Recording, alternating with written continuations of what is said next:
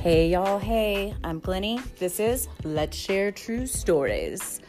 Oh wow, ask and the universe will deliver. Maybe not right away, maybe not what you think, blah blah blah, but I asked for stories and shit did I get one. Um warning, warning, this contains a lot of um just yeah, if you think you might get queasy from some true crime details, then don't just skip this one. But if you are here for it, this is one that happened once again in my hometown. Uh, the person that I'm interviewing today, I don't, I, I feel like I know now, but I didn't know from uh, living back at home. And we know a lot of the same people, and some people that I know are involved in this story as well. So, Anyway, this one is a wild one. Hang on to your assholes. Uh, yep, here we go.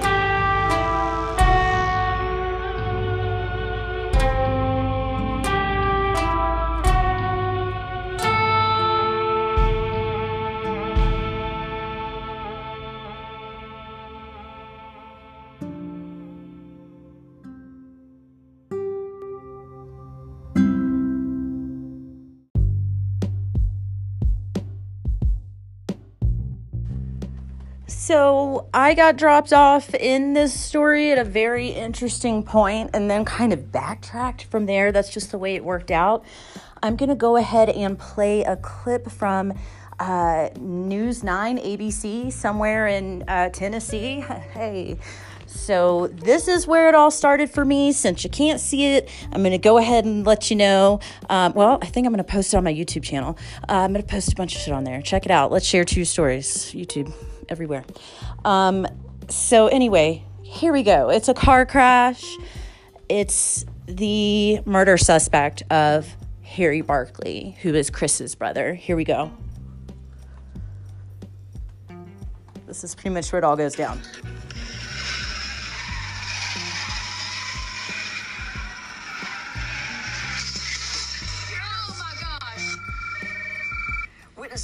As a police chase comes to a dramatic end in Jasper. Troopers used a pit maneuver, a tactic used by police to intentionally cause a car to spin out. Welcome to News Channel 9 at 6. I'm Kim Chapman. And I'm Joshua. The viewer sent us that video you just saw, and there's much more to that. That's right. Eric Benninghoff shows us what happened after troopers stopped that suspect. Eric. Kim, Josh, we're here at the scene in Jasper where it all went down. We spoke to a witness who saw the chase come to a conclusion.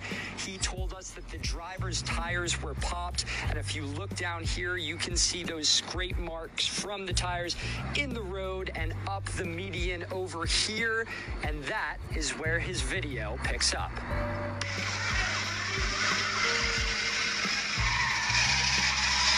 It was a dramatic morning in Jasper.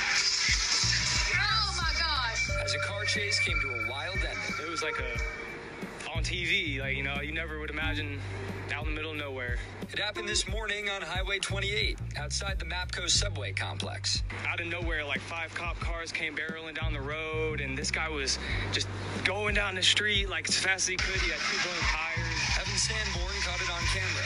He says the driver's car was pushed down this hill. Next thing I knew, two cops were on the on the back end of his car, pushed him out the way. He did his pit maneuver, and everybody jumped out and got on the car, and there was guns pointing and everything. At least two Tennessee patrol cars were damaged, being towed away while we were on scene. They probably arrested him around the top of the hill. The video shows one officer get on the hood of the driver's car and draw his gun. They were yelling like, "Get down!" like, "Get out the car!" Sanborn says at one point he saw at least 30 cars on scene from all different counties. I saw him got pulled out of the car and he was in handcuffs and he was trying to resist and everything. But who that driver is and why this all happened remains unknown. I was mind blown. I didn't have any words to say nothing. Kim, Josh, we reached out to law enforcement all throughout the region to find out what prompted this car chase in the first place, where it began, and why a pit maneuver was used to put it to an end. We reached out to Tennessee Highway Patrol in particular. They told us this is an active and ongoing investigation and wouldn't provide us any details beyond that. We'll give you updates as we learn them. Reporting live in Jasper, I'm Eric Benninghoff, News Channel 9. All right, Eric, thank you. The PIT maneuver stands for Pursuit and Mobilization Technique. Aw, bitch, we According don't- To the Department of Justice, it requires. Nah, we don't care. And then they go into the pit maneuver. Oh, who can That is so dumb. Anyway, that's where I got dropped off into the story. How the fuck does a car chase in Tennessee? What does that have to do with this guy's brother who got was missing and murdered in Georgetown? Like what? Huh? How's the connection? What? Question mark. Um, yeah, we're here to explain. Don't you worry. Um, yeah, that was the suspect trying to get away. He was actually dating someone for quite a while right before all of this shit went down, and we get to speak with her. So her name is Maya, and I'm so glad she could join us. And um, let's, you know, just have a chat. Um, I do know how it is to say, oh, um, I did date or speak with or know someone who turned out to be a murderer. Doesn't happen every day, so connections are made. Hang on, here we go. Be respectful, don't you know?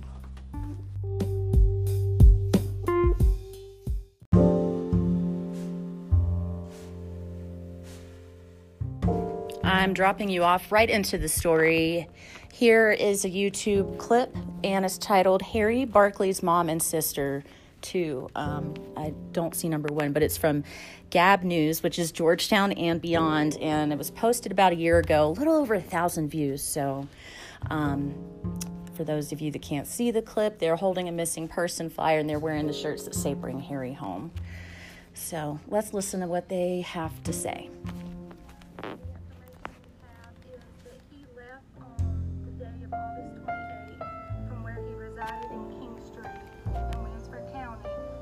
To come to Georgetown County to a girlfriend's house that he was seeing. And he never made it there coming from the girlfriend. We've received multiple scenarios, multiple stories of um, who he could have been with, um, dates that he was last seen with someone, or where he was last seen.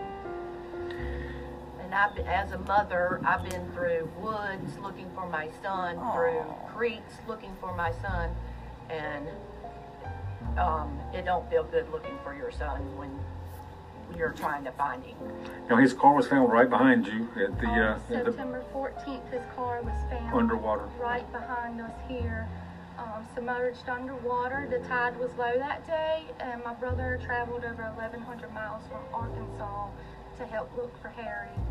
And he was just riding the river, seeing if he'd see anything in the water, and happened to come up to this area behind us um, where the trunk of his car was seen because the tide was low. And after the car was found, that's when the dive team came. That's when um, rescue divers came, not recovery divers. Um, came um, and fire, rescue, ambulance, and so forth. The investigators and everything, everyone came that day to get involved um, in the case. Is there any chance that he could have just said, you know, hey, I've got to start a new life somewhere? No, that's not. That could not have That's not Harry. If he was not in contact with my mom every day or every other day at least, he was in contact with my brother that lived in Arkansas. Yes.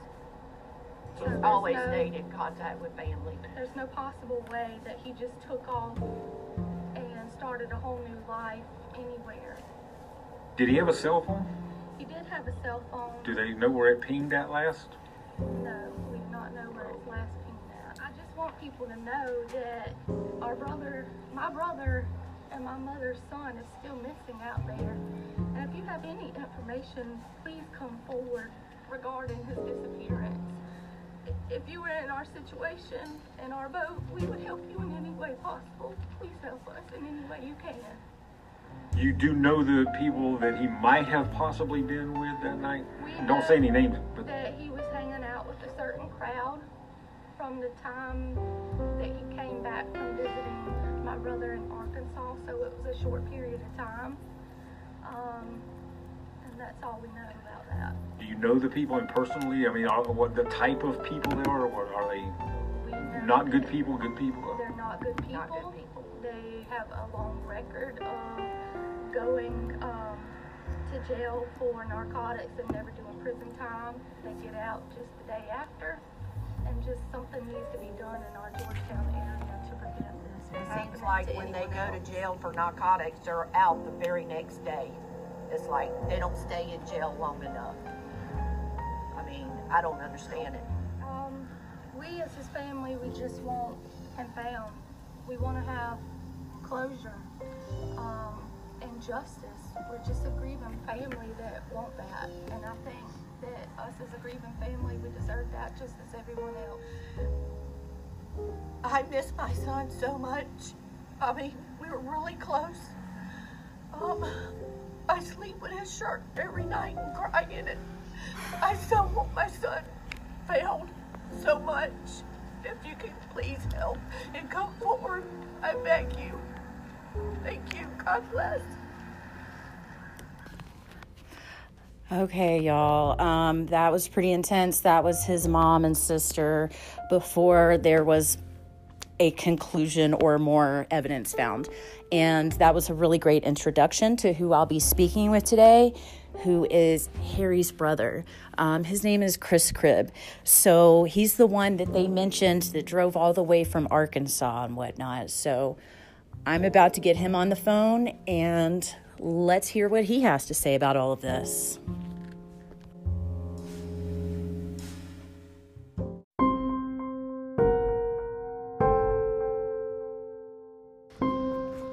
All right, so today I'm talking with Christopher. Um, I am really glad that you're willing to talk to me. Like, we have spoken a few times and established that there are so many layers to this, and it's an ongoing case. So, um, yeah, there's there's so much to it, and I don't know where to start, except maybe um, where it all started for you. Uh, this is definitely like we know the same people.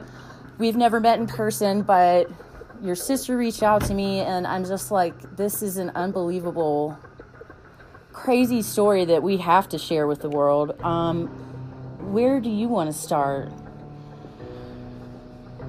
Oh, started for me one day. I was at work and my mom was in Arkansas where I live visiting.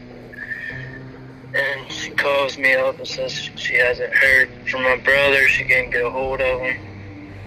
And his roommates can't get a hold of him. Hasn't heard from him. So the weekend goes by. And then Monday comes and they file a missing persons report, and still no word of them. Did you guys have to wait a certain, um, like, X amount of time to file the missing person report? Well, since the roommates hadn't heard from them from Friday till Monday, we did not have to wait. Oh, good. Okay. At least you got it rolling. Gotcha. And from there, my mom starts to freak out. So she drives straight from Arkansas back to South Carolina. And they start looking around and stuff, and I'm just kind of waiting. I just kind of waiting. I waited two weeks before I went down there. God, that was must have been agonizing. Oh, God. I don't I don't know like it, I kind of was already expecting the worst because it's not like him to just disappear. So Yeah. I kind of already knew something happened. Yeah. I don't know. I had this urge, like I was gonna go down there. And I don't know. There was just this feeling, like I don't, I don't know. I was gonna go down there. Yeah. I wasn't sure if I was gonna find anything, but I, I just had feelings.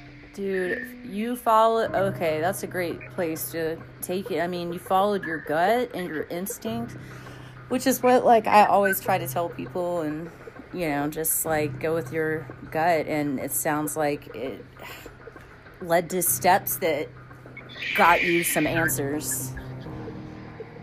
I needed some money to get go down there and have extra money, so I did a couple side jobs along with my full time job. So Damn. I was like, I was like already started working on like figuring things out, getting in contact pe- people, going by what I heard. Yeah. Because it first started like he was going to meet two guys at a hotel to trade a gun out, and well, it turns out that deal never happened. So, So that was a cover up story, right? well, it was a real story. Oh, okay. Gotcha. It- they went to the hotel, but they never made the trade. Got it. Because, and then, so two weeks came, and I packed my family up, and I took my boat all the way down there. And we drove straight through. As soon as I got there, I went and got breakfast, and I immediately started looking. A couple family members was going with me the first two days. Me looking, I looked in Georgetown County and Williamsburg County, looking at checking obvious places. Even looking around where he, where his roommate, him and his roommates lived, just because you know you don't know. I'm just going by whatever I felt. For all, I didn't know if they had anything to do with it or not. And on the third day, I was extremely tired, so I slept in. And I woke up and I was like, I'm going to go check the rivers. S- And uh, I was going to this one river, but something told me to go to the other river in town. And that's what I did. I put in and just started following it back up river and checking creeks. And I get toward the end of it to Chavis Landing. And I'm coming around the curve and I see this white shadow in the water. And I thought it was like a T-top to a boat, but I get closer and I could see like a trunk, and it, I knew immediately it was my brother's car. And I throw, I throw my anchor out, park, pull my guns out, because I don't know who's around me or who's watching me. Shit. And I call 911. First arrive was fire and EMS, and then sheriff's department, and then they had me come up to the landing. And then they wanted me to mark the car, and I had a fishing magnet, piece of rope, and a life jacket. I had to mark it because the the tide was turning, it was coming back up. And it was low tide when you saw it, right? Yeah, the crazy thing was my brother-in-law and a couple other people had done drove through that way, but they drove through the high tide. No, So in their drove, like, boats. right. Yeah, my Ah! brother-in-law said he felt his motor hit something, No. but it was high tide, so he like drove over it. Oh my god. For the first three hours there, I couldn't talk to anyone or call anyone. Yeah. but it ended up getting out, and then my family was on one side of caution tape, and I was on one side, and we basically waited three hours to see if he was in the car or not.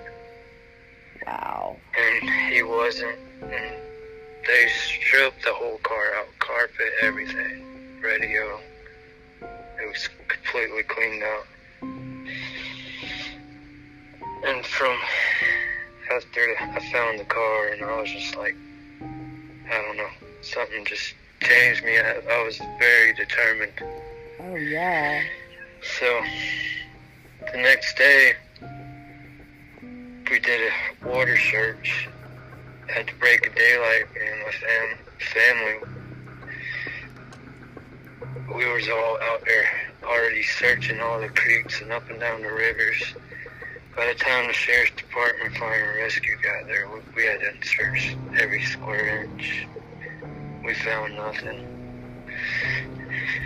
Damn. And then I started searching around Chavis Landing property.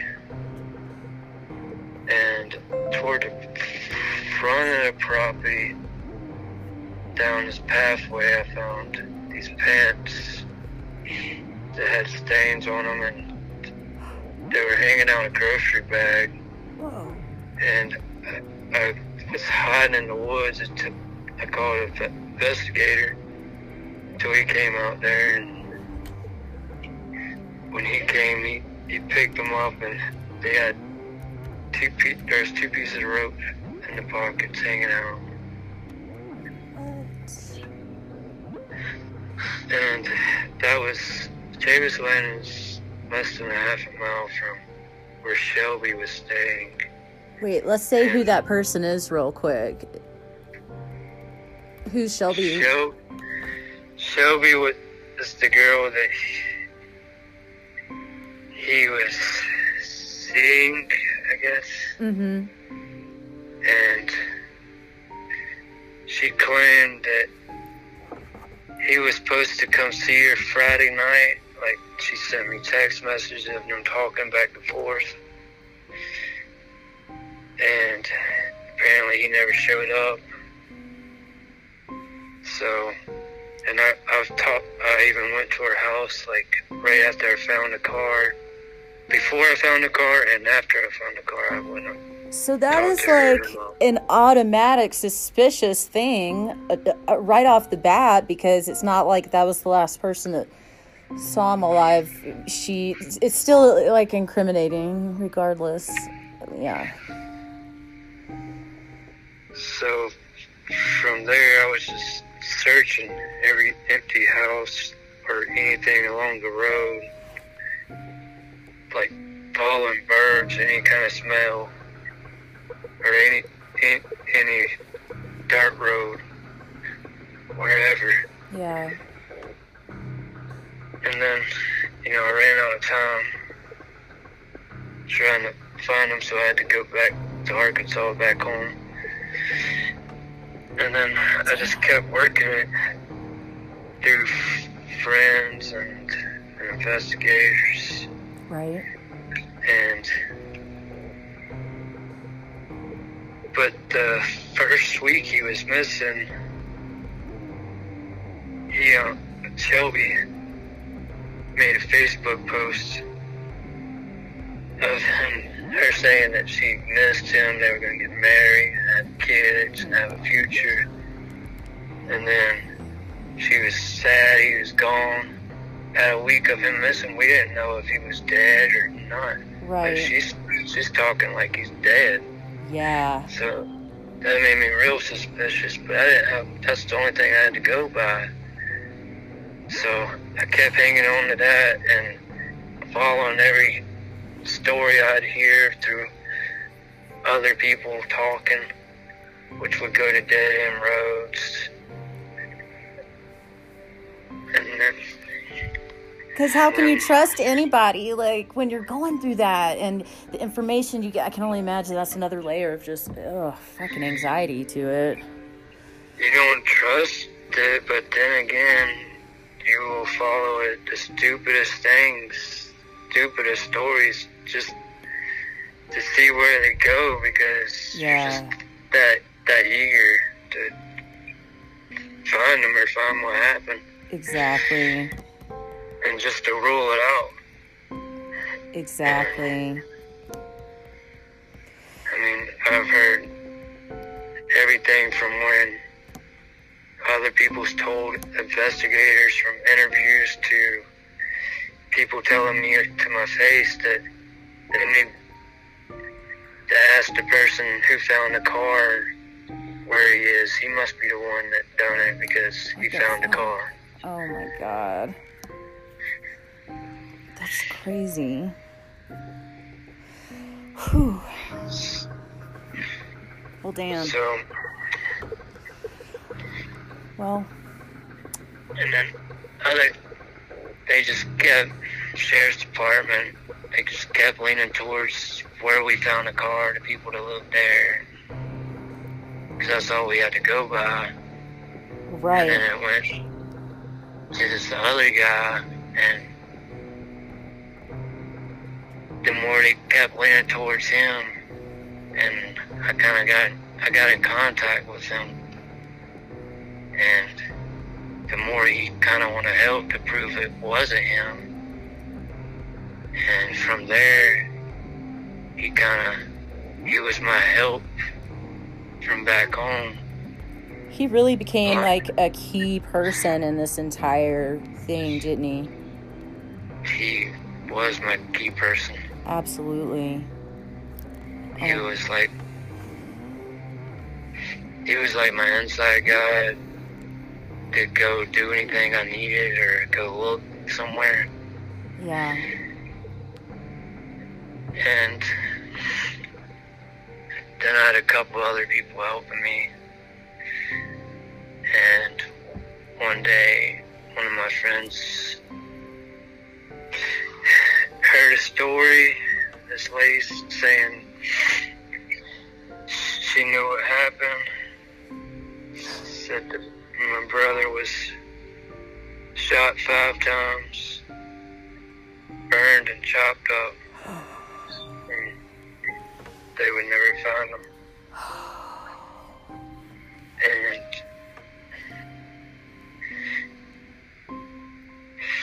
so from there, to the investigators, and that gave them enough to get a search warrant. Good. And which they they found nothing, and then so Where was the search warrant for? for Shelby's house. Okay, gotcha, gotcha. And they found nothing, but also this is not a stellar police department, to say the Yeah, least. Yeah, they also took her and questioned her several times. Wow.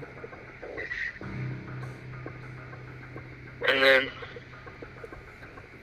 I had a couple friends that got close around her and started recording stuff around her. Nice.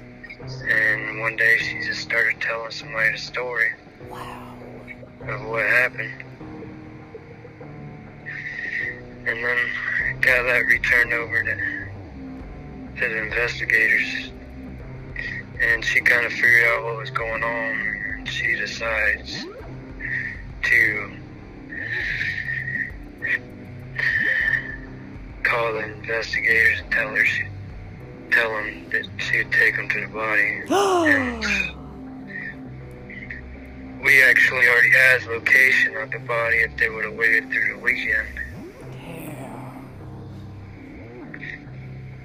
And when they, when she took him to the body, to where his his remains were, the only way that they could, they were 99.9% sure that it was him, was because my brother used to have a dog that he loved a lot and it oh. passed away, so he kept the dog collar. And when they burned all his stuff out, out his car with him, the metal dog tag didn't burn that was along with his remains, Oh in my which after they burned him and everything and his chopped up remains that was left, they put him in a duffel bag that was his Jesus. and put it by a tree and left it. By a tree? And uh, I'm assuming that animals got to it because his remains were scattered all. Who was the first to find? Okay, so she actually took them to the spot Yes. and told them, okay, because she wanted, because she wanted to save her own ass. When it comes down to it, and people get No. caught. She's getting a deal, whether they admit it or not. Yep. Accessory after the fact. Oh my god, that is so fucking infuriating. When it has been proven that those that wasn't him texting back that Friday night. Because he did not text like that. Oh. And What was she the? sent me screenshots of the text. Oh, like it was her and him back and forth. It was From his Eric phone? and Shelby back and forth on my brother's phone. And yeah, he's a whole other story. Story goes, won't never know the full truth. Story goes, Shelby shot him in the stomach. And Eric finished him off point blank range in the head.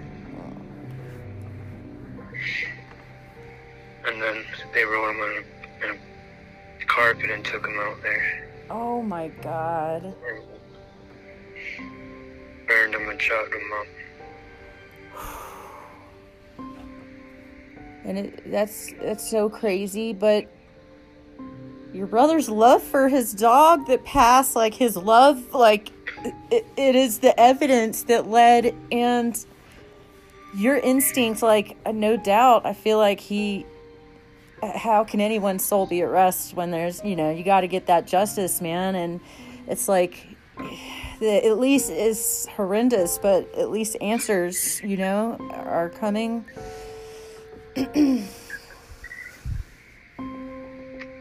During several interviews with, you know, Eric's family, Eric's dad, Randy, admitted to melted down guns, in which they're not going to do nothing about because they claim that they don't have enough evidence to do anything And you know so what? They're just out. I just pulled up this article from like the Post and Courier, and um, it says that authorities were, are going to process the vehicle for evidence as part of the continuing investigation. So that's all bullshit, right? It's actually, it never went into evidence for nothing. It actually went straight to the, to the record company that pulled the car out. is still sitting in their yard. You're kidding. It, it's set out in the yard in the weather the whole time. And here it is that that is the uh, you know the public uh, statement that the police department has been giving. Williamsburg County. Well, I can't knock down Williamsburg County a whole lot. Okay, my bad. They, they were fighting against Georgetown County Well, because she was having to come cross county lines. right. And Georgetown County claimed that they were working with them, but they weren't. They were basically saying, this is your problem, you work it. but if you find something, we'll help you. And See, that's a big problem. yeah. when, like, when the story came up that Eric was involved, I then started stalking him through Facebook and found out, noticed he was seeing a girl, Wait, are there two? There are two. Are there two Erics? just one Eric. One Eric, and then uh, the one that helped you is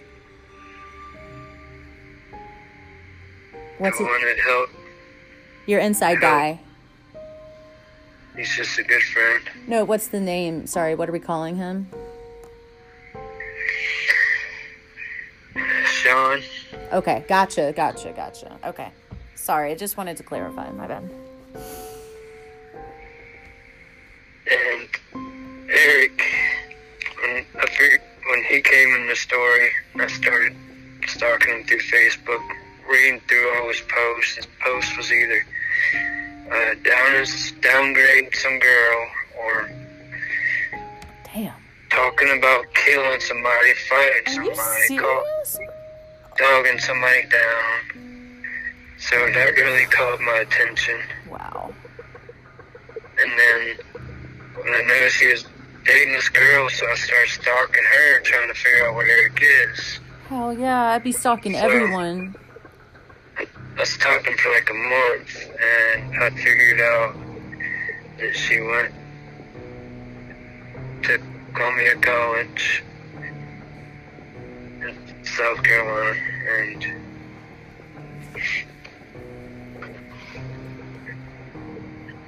and one day I just got tired of stalking him through social media, and I, I wrote on the page. I was like, "Hey, I know your boyfriend." Mm.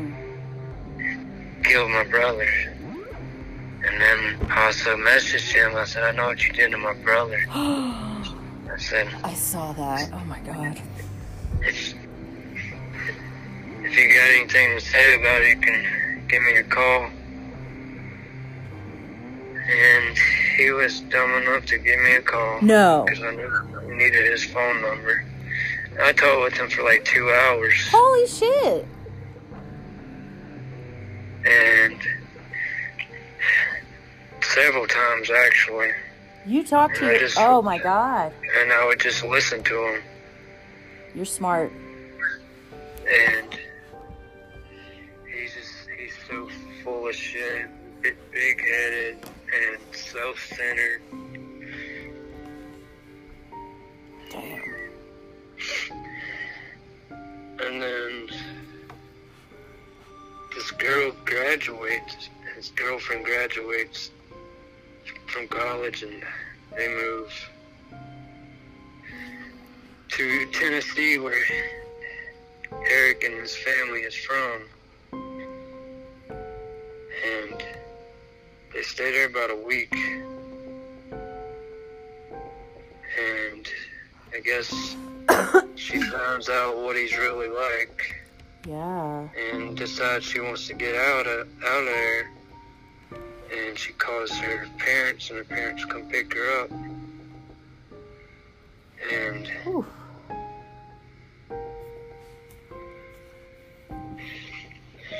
and then I guess that following week she decides to contact me to see if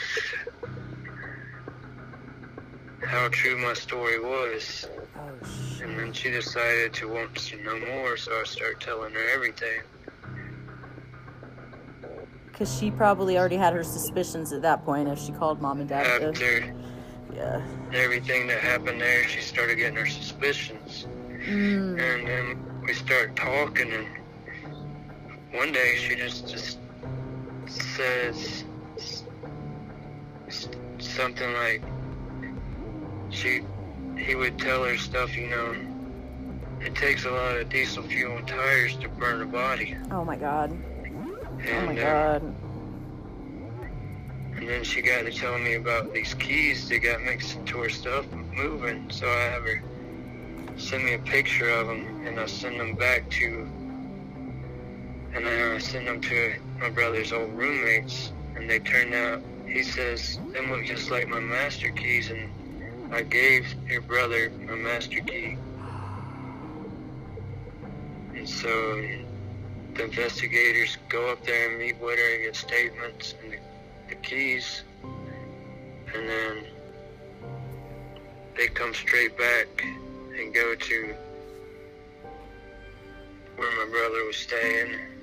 And the keys open. The key opened up the house. Oh my god. And that's what made it from hearsay evidence or proof that he really did have something to do with it. Oh my god. Wow. Holy shit.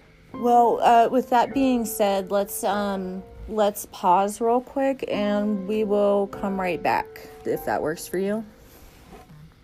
Okay. All right, cool. Thanks, Chris. Be back in a minute.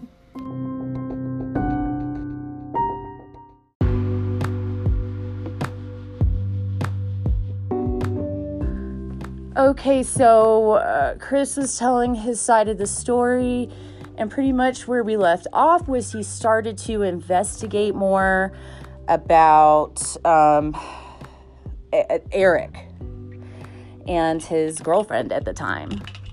Is that, am I on track?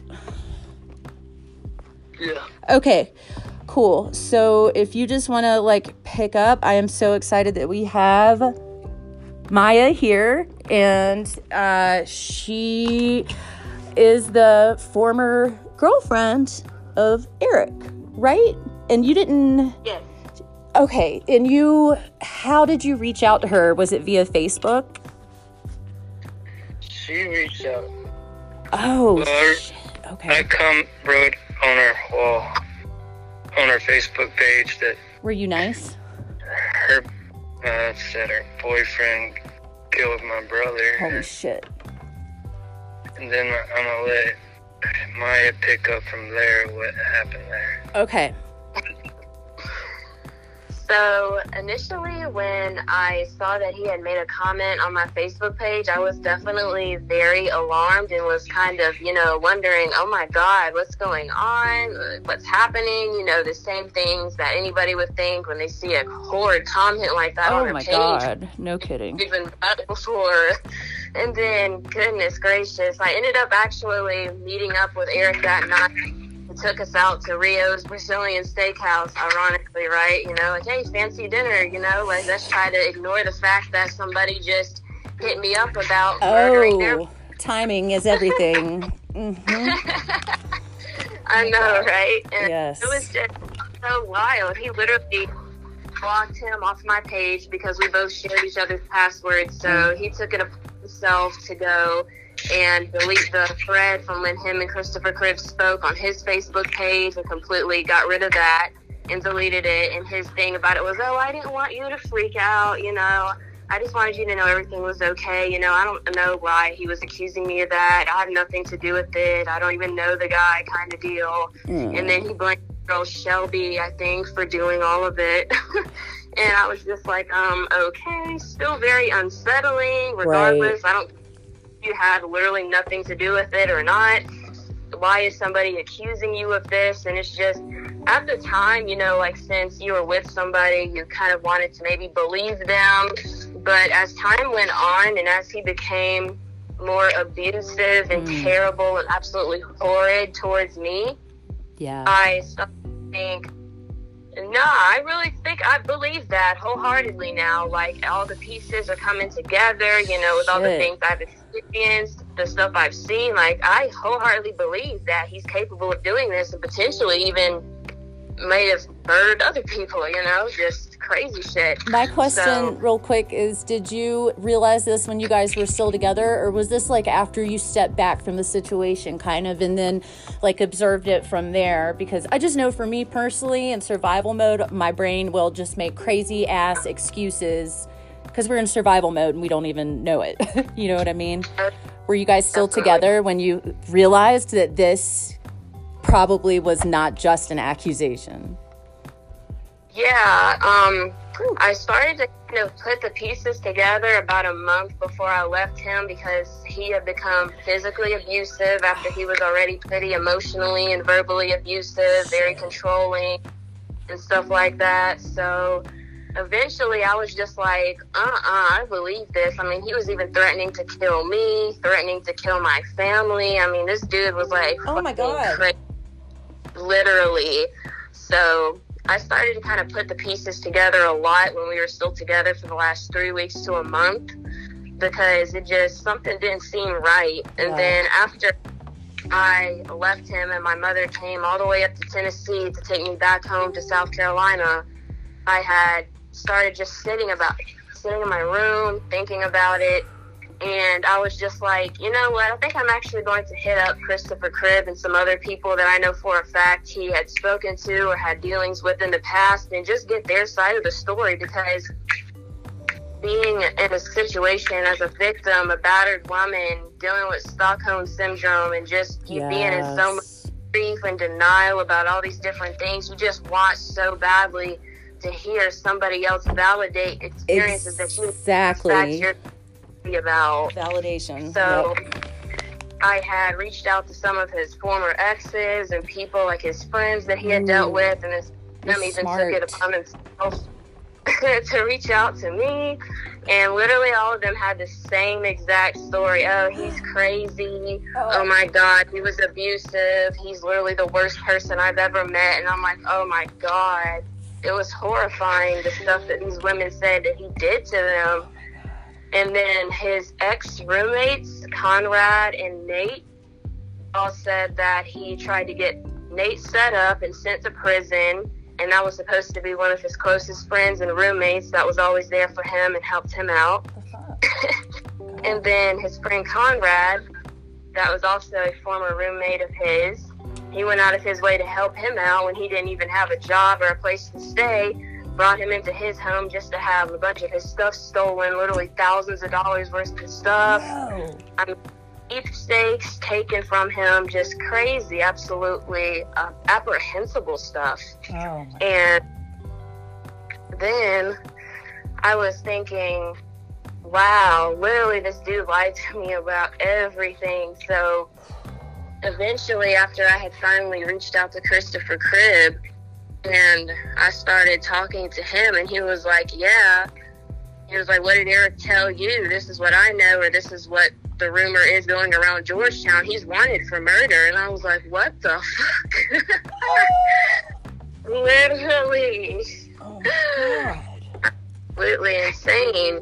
And then I even had a few other people that he previously did dealings with out in Georgetown, South Carolina, say that he was wanted for murder. And I'm like, are you serious? I was thinking when he got into all these police chases, it was just because he had a bad tag. And that's why they were behind him. That's what he was alluding at this whole time. Not that he was wanted for murder. No wonder he was trying to haul ass out of the city so quickly and move out of state and do all this other things. Like, were you guys together when the car wreck happened with the the crazy chase and everything with the news footage?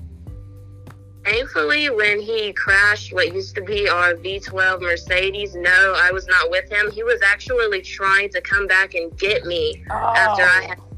left him and fled the state of Tennessee. That's where he got caught up. And he was trying to come back and get me. And I'm glad that they were able to find him and stop him there because honestly, that's the probably the best thing that could have happened. No kidding. oh my god, that is terrifying.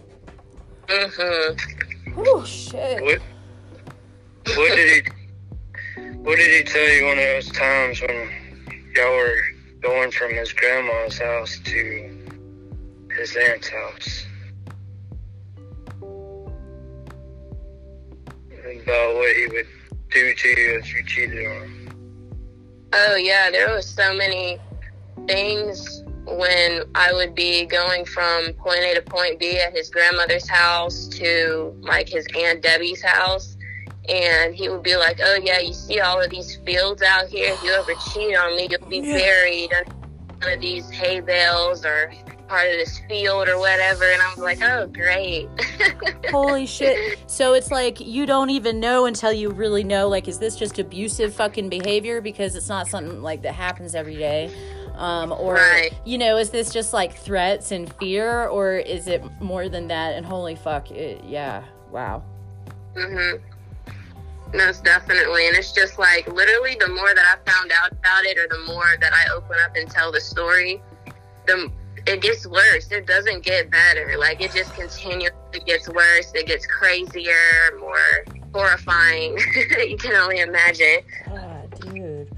I'm just glad that you got out unscathed and um, that you were able to connect with uh, Christopher and yeah, and get the real information from each other. Yeah, you guys just definitely helped each other out and um yeah, I don't know y'all either. but like I feel like I do now after talking to Christopher and and getting the whole deal. And the weird thing is like he sent me lots of screenshots and pictures and like Stephanie and certain people like I have known, I used to work with in Georgetown at Buzz's Roost long time ago. So it's right. like even that much more mind blowing because this is like insane. And I know that the county is crooked from like my own personal experiences back in the day. So, yeah. What else? I don't know. You can tell her about when we got into the keys and stuff. Oh, yes. This was also just completely mind dropping as well. So, of course, since me and him were planning on living together and we had all of our stuff basically conjoined in the same space, mm-hmm. we had, you know, a lot of our stuff together. He had a lot of my stuff up in Tennessee even after I left. And even when I came home, I noticed that there are a bunch of things that were his, you know, intertwined with my belongings as well.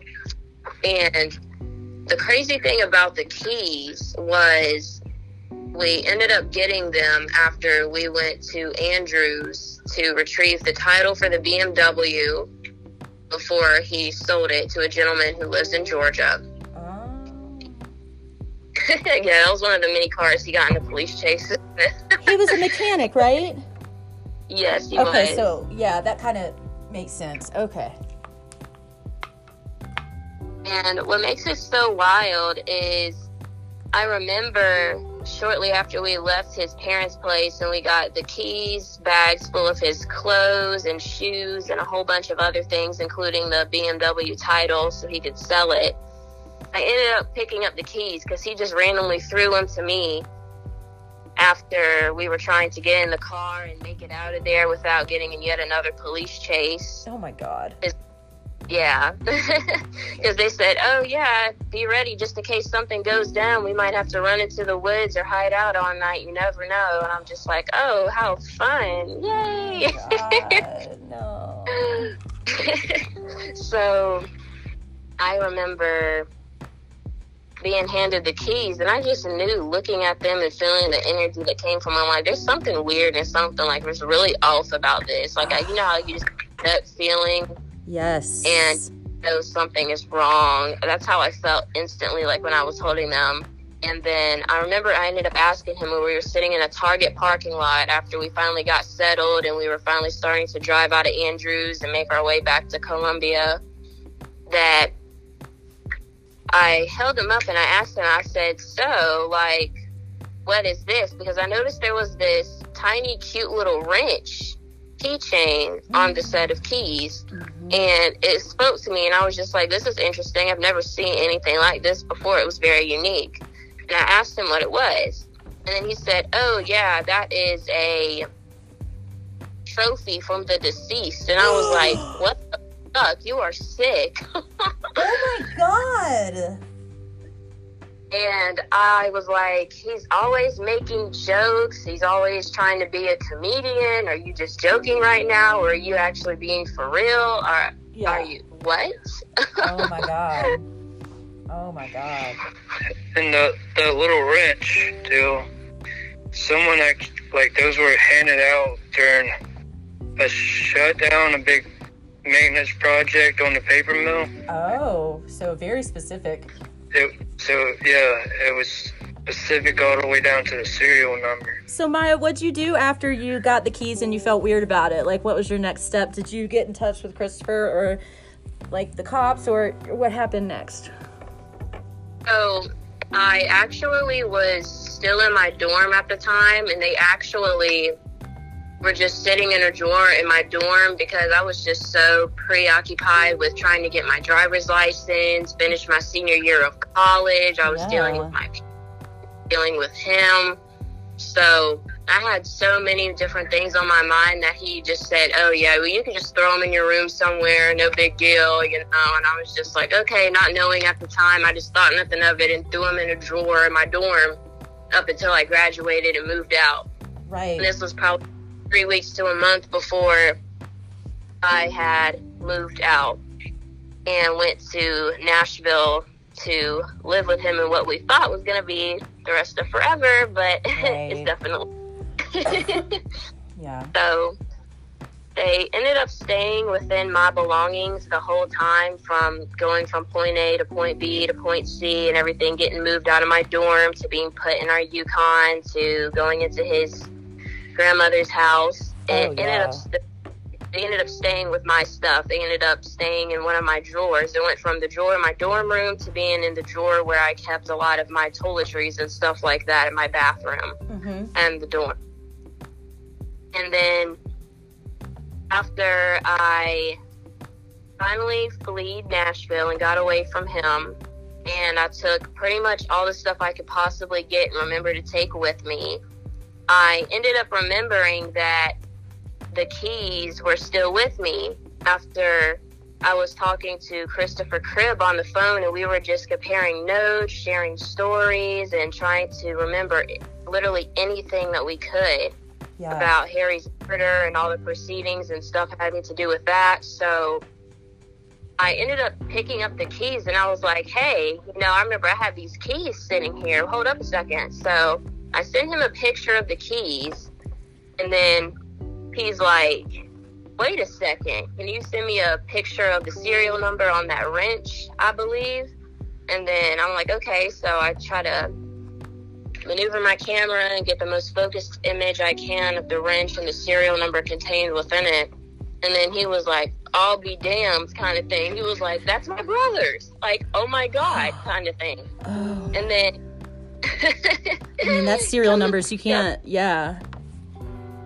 yes, oh my gosh. And then also, like, come to think of it, I believe there was also a key that belonged to the roommate that was his brother's house or apartment or something like that, connected to that same set of keys as well. Shit. And we were just like, wow, this doesn't confirm that he definitely did it or definitely had something to do with it, I don't know what does. Because why do you have this and why did you say the stuff that you did about it? like, so- Exactly. yeah, that is that's such a fucking haunting comment. Mhm.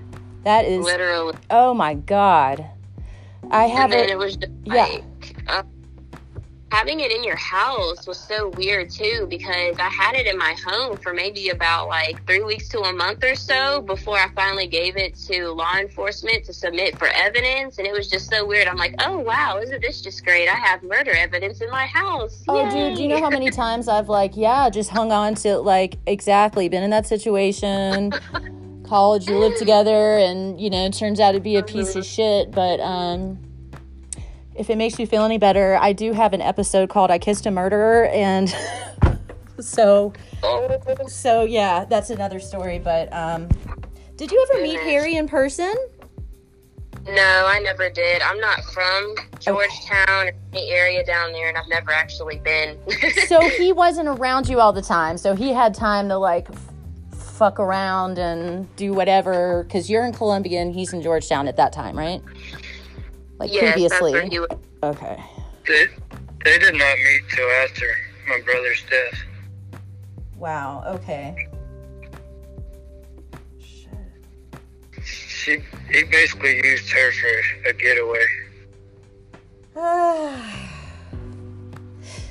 Definitely. I like have so many questions, but I'm like I'm all over the place. My brain is just like what, just bouncing around. Oh my god. Mm-hmm. Oh yeah. Oh, so you handed it over to law enforcement, and did that get the ball rolling judicially as far as like being able to get the warrant? Well, yeah, he, he was had a warrant for his arrest for over three months, but when he did that car chase, he had to sit in each county that he ran from. 'cause he Oh, went through three counties, and he had to serve a little over a month in each county before they could go pick him up.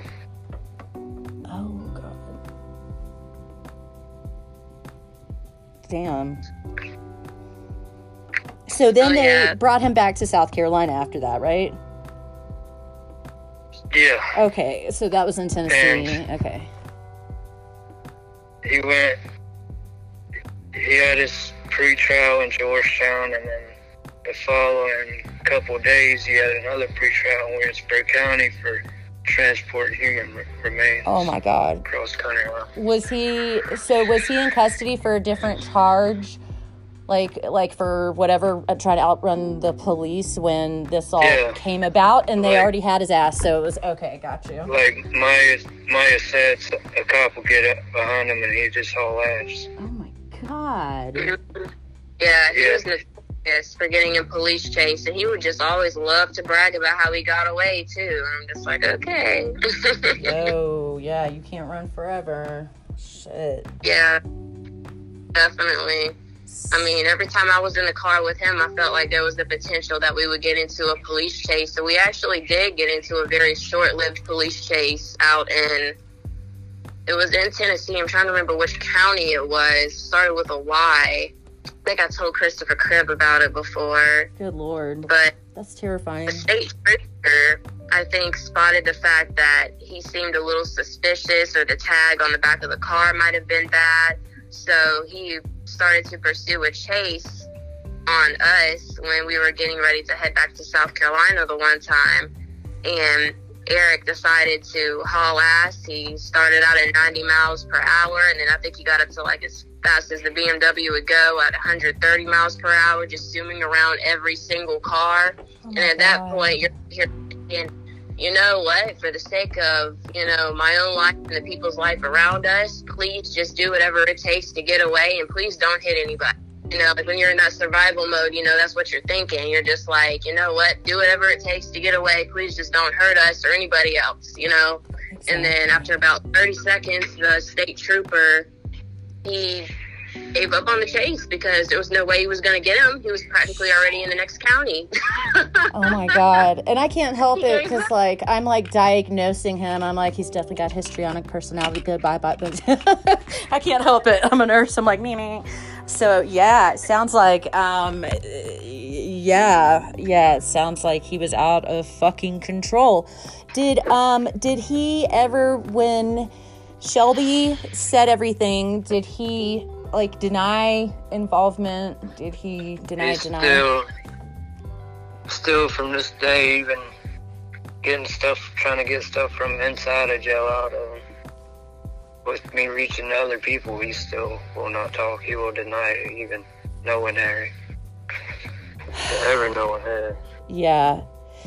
And uh, so there's a lot of, speaking of like on the inside, that seems like there's some inside knowledge that um, if you wouldn't have gotten as well, you know, besides the the serial number on the the key chain and everything, like uh, I don't know, like uh, I'm just thinking like cell phones and like were he uh, sorry were he and Shelby like friends? Were they like drug buddies? Were they just Um, mutual? They did used to live down.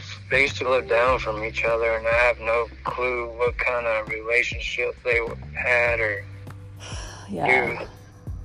Yeah, me either. I think he even denied knowing Shelby or having any dealings like with her in the past. I think that maybe one time I asked before I d- discovered what I did from Christopher Cribb, and he tried to reach out to Eric, and then I remember when I was talking to him and his parents and everybody and Andrews when we went to pick up his stuff, they had brought up, you know, the case and they said something about, oh, yeah, well, didn't Shelby do all that? Like, yeah, I don't understand why they keep, you know, thinking that you had some sort of involvement with it. Are they crazy? It clearly was Shelby. You know, they just trying to place and project all the blame onto her. God. Yeah. I can't. Yeah, I don't know. oh my god.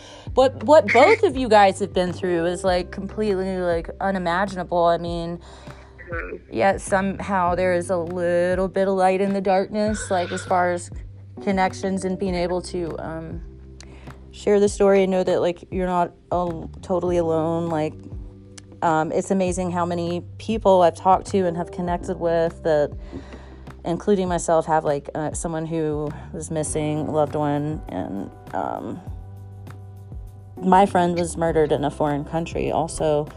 So like I feel that like whew, I feel that pain. Um uh, it, I don't know, you guys.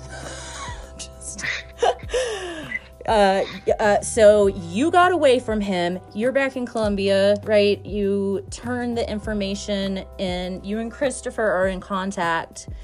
Um, uh, sh- so Shelby and he are then at that time incarcerated because there's enough evidence for both of them, right? Yes, she's obviously got some kind of deal because she's only arrested for for accessory after the fact, and she's actually out on bond right now. Jesus Christ. Y'all look out if you're Eric, Eric will, will not get Eric will not get bond because he's a flight risk. Okay, yeah, clearly. Well, good. Um, damn. It, when, uh, like, as far as judicially for Shelby, what's like coming up next? Like, what? I know it's such a fucking process. It's got to be frustrating. I don't know. Just kind of waiting right now. Eric, Eric has another hearing at the end of June, but Are I you gonna go in person or can you like Zoom it or something? the family will Zoom Yeah. will Zoom me. But Shelby, I imagine she'll be out till a court date. Damn. Whenever that is. Yeah. Yeah. I just don't understand. It's such a senseless fucking thing. Let me ask a crazy question. Um, did he brag about doing anything else? Do you think? Is there any other suspicions that are like? I don't know. You think he killed anyone else? Well, there is this one thing where I was listening to a phone conversation around Randy one day, and Randy goes, Randy is Eric's dad. He said, I know Eric has some keys, but I thought them belonged to the Harry Woodruff, which is the other Harry that's missing in Georgetown. What? And then he, he backs himself up real quick and changes it. Oh my god. It's so chilling because I didn't know at first if he was actually like just trying to say stuff to scare me or if he was like being for real because like in that moment you're just so afraid, like Stockholm survival mode, like overly in your root chakra, you're just out, right? Oh my god. And there would be times where he would say, Oh, yeah, well, you know what happens to snitches, alluding to the fact that him and his father would go out and like kill them or murder them off if they snitch on anything that they have going on illegally or something. And then there was a couple times where he even just told me stories like, Oh, yeah, I remember he called me off of a burner number. This was like around the time when we first met, maybe like over a month after we had been talking and everything. And I was already kind of like scared, senseless dealing with him. And I was in a really dark place mentally too. So I, How that could really you just, not be? Yes. oh my goodness. So he ended up calling me off the burner number and he was just like, Oh yeah, well you better not be fucking recording this or telling anybody. And I was just sitting there like choked up on my bed, you know, in the wee hours of the night thinking, Oh my God, what the hell is going on? And then he said, Oh yeah, so this is basically the story of what happened. And he was speaking like really low and what sounded like an environment where like either him or like his dad or like barely nobody was around. And he was like so you know, there was this time where I was at this girl's house, like living with them or around them or something like that. And he was like, I hated this fucking guy that was there.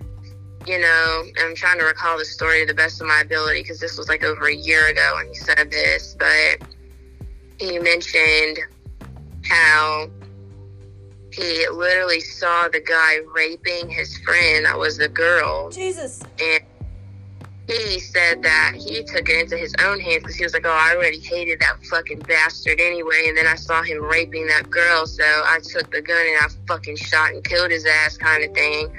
And then I was like, "Oh my god!" And I'm just like, "Well," thinking from a woman's perspective or just a logical perspective to begin with. I'm just like, well, in self defense or to like save somebody, you know, it's just like I'm not saying I'm for like senseless violence or murdering somebody, Yeah. but you know, defending you and somebody else, you know, like I'm not, you know, as disturbed by it, you know what Yeah. I mean? So told that particular story, I wasn't like so thrown back by it, you know, as it would have been if he said, "Oh yeah, I stalked this girl and then I kidnapped her and killed her." You know, it's a little bit of a different thing. Of that- course, he's like uh, trying to throw in some justification there, like he's a stoic hero or some bullshit.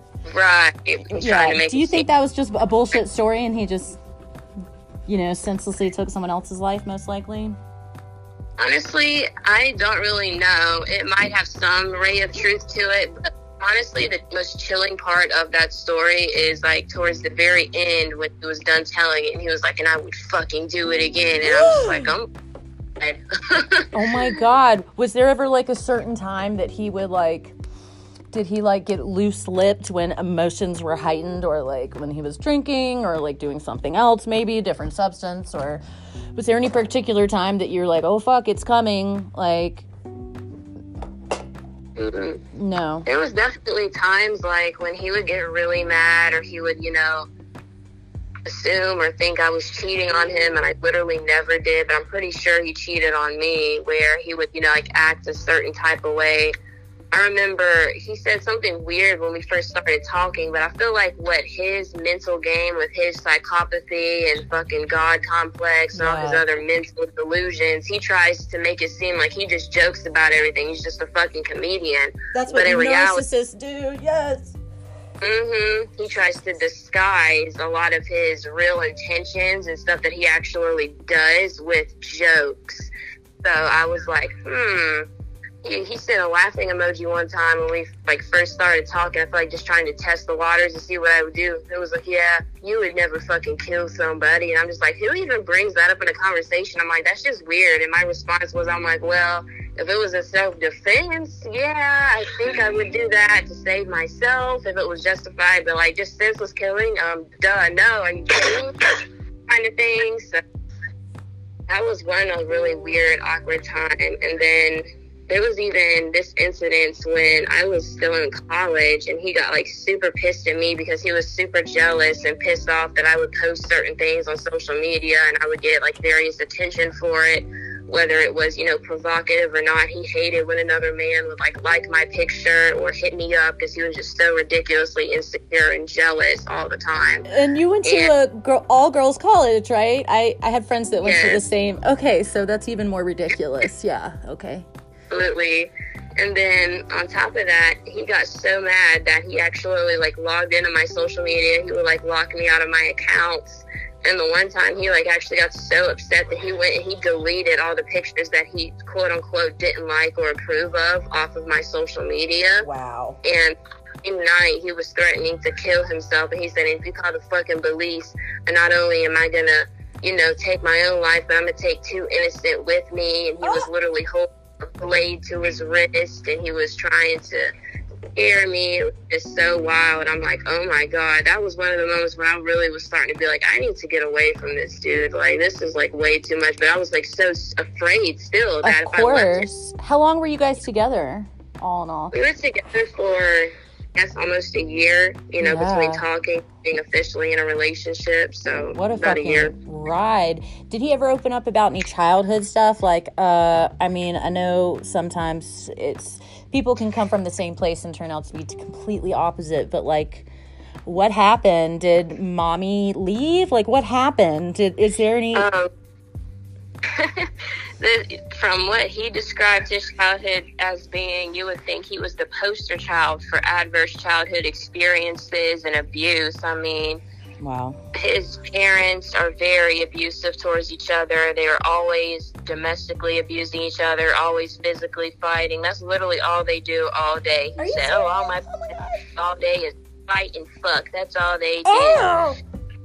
That sounds like my exes, and that's why they're exes. Absolutely, I swear to you, it's so sick. It's just like, no, you energy vampire. Like, no, Yeah. you're not about to do that to me.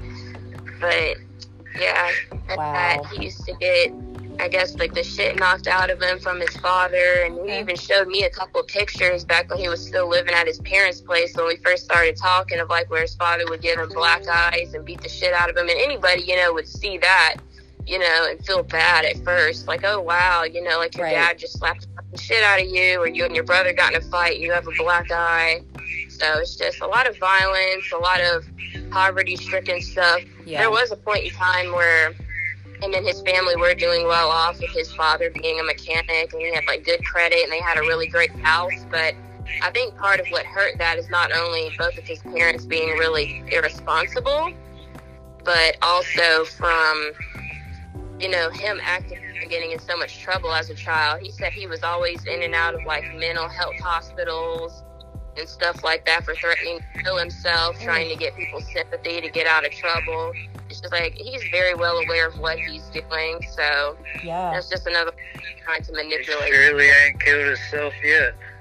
right that's what i'm saying it's just like you're about to be what me and him are like the same exact age only like a month apart i'm turning 23 next month and he'll be turning 23 in july so Dude, it's like so much to go through at such a young age. Like, Chris can make fun of me because I'm an old lady, and he's been joking about that. But seriously, that is so much like trauma and shit to go through. Uh, Well, his dad is also a meth head, okay, that's a big problem. Yeah. and see,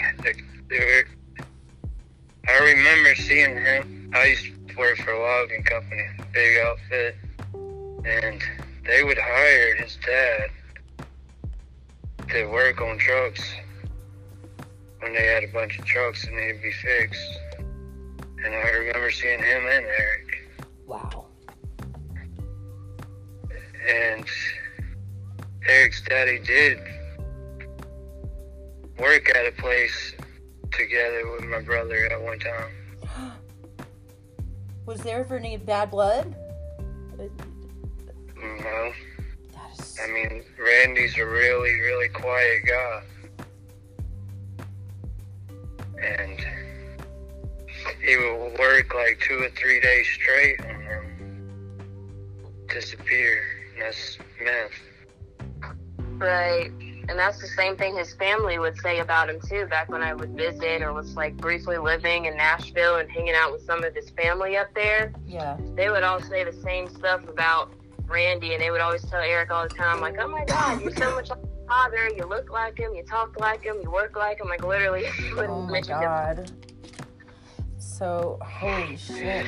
Was there speaking of like family and people, you know, you got to speak to people. Um, and sorry, speaking of meth, there's like a person just screaming walking down the street because I'm in downtown Albuquerque. So yeah, man, they're just eh, eh, yeah. I watch people just like argue with the wall for hours up here. Like it's so sad and crazy. Uh, Like I was telling Chris, like I drive home and I, there's this park and it smells like cat piss, and I did not know. You guys know what cat piss smell is, right? Oh yeah. Yeah, I didn't know that, man. And now I'm like, oh my god, it just rots people's brains out. Um, was he into the meth too? I mean, I imagine if dad is, then I definitely suspect that he was with some of his behavior because there would be times where he was genuinely like really calm and chill. I know for a fact he had a huge nicotine addiction. He could never put a cigarette or a vape down to save his life. Hmm. And I was always around him smoking a lot. He was very addicted to like energy drinks and coffee stuff too. Probably pound down like multiples of those a day. And he said he's tried acid a few times. He opened up about that, but as for other drugs, he would always be like, "Hey, yeah, I don't actually do drugs." He was like, "I don't know why everybody made rumors in Georgetown about how I did meth and did X, Y, Z." And after a while, I started to learn with him all the stuff that he tries to convince you so hard that he doesn't do. He more than likely does. There was even a time where, in conversation, when we were discussing relationship boundaries and stuff like that, he was like, "Yeah, you don't have to worry. I won't spend all of our money on prostitutes and drugs." And I'm like, "Who the fuck even has to reassure somebody about that?" Like, this is so weird and like just fucked. Jesus Christ. God, no kidding. And that's got to make you like think back and reflect on everything in the relationship and be like, holy shit, that wasn't a joke. That was for real. Fuck. Literally. So wait, Yeah. how he was not from Georgetown, or I'm They're originally from Tennessee. Uh huh. How long they? How they?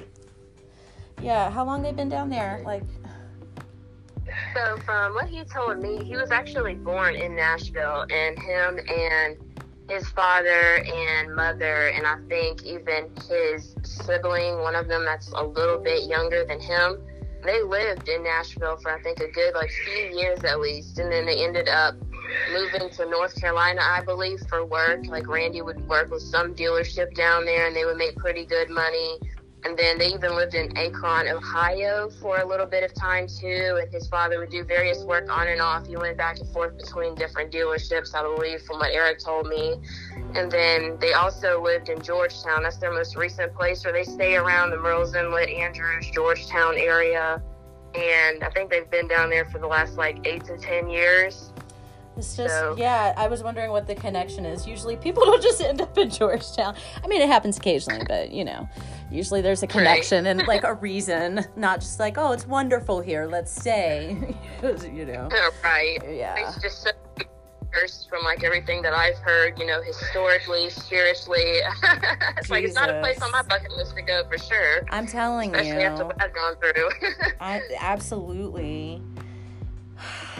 This is just the craziest. Um, well, uh, Chris, will you stay informed as far as like the state and what's going on with the, uh, you know, I, I like. I just want to know what the potential outcomes could be. Could it be death penalty? Could it be a jury trial? Like what? I guess it depends. Well, um, from what I was told by the extremes, basically the overkill, it's hard to say which way it could go because it's possible to it could be a death penalty with the extreme amount of overkill. Chris, do you feel like that would be justice? Mm, yeah, I would think so, but then again, I think it's more justice to somebody getting a life sentence. I hear you. Someone just going out quick is just no different than someone killing herself. They're not getting the punishment. They're not sitting there day in and day out. Exactly. Right. The enforced, torturous conditions of the prison and around all your new friends that you'll make in there. Yeah, yeah. New friends in your asshole, I hope. Seriously, that's just so I know what you mean. Like, that's why I just wanted to ask your opinion because I can see both sides of that. And one, like, why do we even pay for like a piece of shit like this with our tax dollars? But also, yeah, let's, I don't know. That's, that's just, whew. Um, did you know, Maya, like when you, uh, trust me, I understand how it is when, whew, when you got those uh, blinders on, you know? I have a friend Mhm. that makes a joke about red flags. She's like, "Oh, look at all the pretty colors. Red flags doesn't matter." And I, I get it. Um, like, was there? Did you know anything really about him when you guys got together? Um, how'd you guys meet? So we actually met on Facebook, which I know sometimes meeting online is really just a red flag in and of itself sometimes. Nah, girl, I met my husband online. You fine, you know. I feel you on that one. It's just like it all depends. There's all kind of pros and cons out there, but um, it was so strange because I was already, you know, before I even met him, I was in a really bad place mentally. I was really struggling, facing a lot of burnout from working so many hours and Yeah. dealing with higher for so many years. And you know, I was just feeling really lonely. So was just like in a sick way, he was really a reflection of like my lower self, is how I look at it. oh wow. And me and him, we do have a lot of common in both positive and negative ways. I will say that. But more so,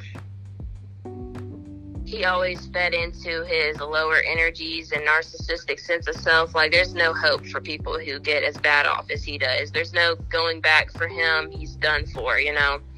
Like, Yeah. Did he? And I feel like people like that almost prey on you when you're at your weakest. It's almost like they can oh. sense it. Like, Yeah. Oh yeah, definitely. And I even noticed a pattern after a while, just looking back at what he told me about his exes and even talking to some of them. I even still have a couple of them on my Facebook page because they're genuinely like really fucking cool people, you know. We all kind of look alike, which is kind of sick too. Oh wow, yeah. Ooh, yeah. Well, I know that Chris is on the road and working, and I don't want to keep you guys for too long, but I want to, you know, um, God, I, I want to like continue or uh, maybe have you guys back on at some point if you're down for that. And uh, I definitely want to keep this updated. If there's anything you guys like think of after the fact that you want to let me know, just shoot me, you know, text, uh, media, article, or whatever. Um, my my recording thing, I've never seen this before. It's like, uh, bitch, you need to stop recording soon. but um, I'm gonna go ahead and stop and say thank you guys so much. I really appreciate it. Um, and yeah, I hope that we can get as close to justice as possible and make people aware of the signs. And thank you guys for being brave and sharing that. And I would love to add Maya to that um, domestic violence and missing people group that I'm in on Facebook that really has resources and helps people all over the country. So you never know who's listening. So thank you guys. I really appreciate it. Absolutely. So much for having me. It's been a pleasure. Anytime, girl. Anytime.